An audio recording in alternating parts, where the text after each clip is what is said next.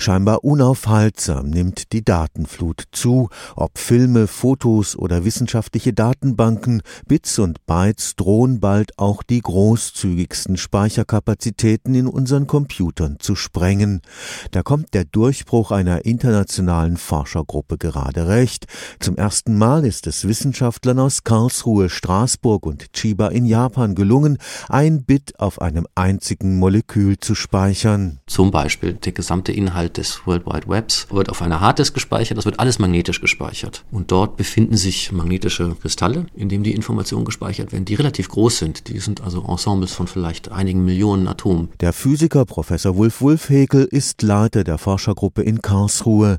Gemeinsam mit den Kollegen in Frankreich und Japan gelang den Wissenschaftlern am Karlsruher Institut für Technologie die Speicherung einer Informationseinheit auf einem einzelnen organischen Molekül aus 51 Atomen.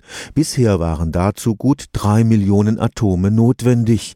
Grundlage ist die Magnetisierbarkeit der Moleküle. Moleküle können einmal magnetisch sein und einmal unmagnetisch. Und das hängt von der Temperatur ab, ist aber nur beobachtet worden an Kristallen dieser Moleküle, ist also ein Effekt, der nicht im Einzelmolekül auftritt, sondern nur in einem Ensemble. Unsere Arbeit hat sich jetzt darauf konzentriert, Einzelmoleküle zu untersuchen, bei dem dieser Effekt eigentlich nicht bekannt ist oder der sollte nicht existieren. Einzelmoleküle kann man natürlich nicht einfach so schwebend im Raum untersuchen, sondern man legt sie auf eine Oberfläche und das hat einen erstaunlichen Effekt gezeigt, dass selbst Einzelmoleküle diese beiden Zustände zeigen. Im Unterschied zu den bisherigen Herstellungsverfahren können die Einmolekülspeicher chemisch hergestellt werden. Die Chemie kann ohne Probleme Moleküle erzeugen in großen Mengen, die absolut identisch sind. Also die atomare Zusammensetzung jedes Moleküls ist identisch, die Struktur ist identisch und das können sie mit einem sehr günstigen Preis machen. Damit würde ein Bit auf einem Milliardstel Meter locker Platz finden. Das entspricht einer Verkleinerung der Speicher um den Faktor 30.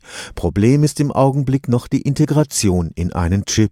Das heißt, man muss sehen, dass die Prozessschritte zur Herstellung dieses Chips kompatibel sind mit den Bedingungen, die dieses Molekül aushält, zum Beispiel Temperatur. Das muss geleistet werden. Und das kann auch eine Dekade dauern. Stefan Fuchs, Karlsruher Institut für Technologie.